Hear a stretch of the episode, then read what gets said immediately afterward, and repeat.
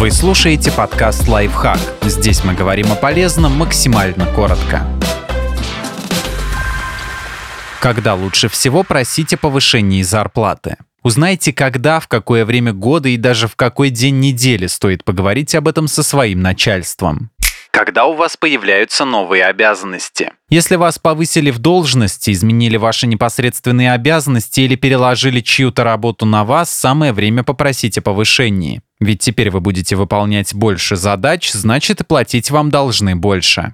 Когда вы добились в чем-то успеха. Смело просите повышения, если вы принесли компании большую пользу, например, подписали важный договор или привлекли много новых клиентов. Вы не просите повысить вам зарплату просто так, на это есть существенные причины.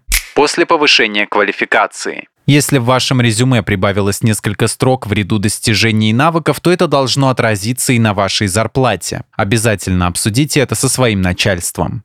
Ранней осенью. Просить о повышении зарплаты нужно до распределения бюджета. Если хотите получать больше с начала нового года, просите о повышении уже в сентябре. В пятницу. Если вы поднимете свой вопрос в пятницу, у начальства будет время подумать о нем. К тому же в пятницу все работники обычно в хорошем настроении. Утром. Руководитель может быть более открыт для обсуждений с утра, пока не появились какие-нибудь срочные задачи. Однако не нужно налетать на него прямо с порога. Подождите, пока он освоится, выпьет кофе и ответит на пару писем.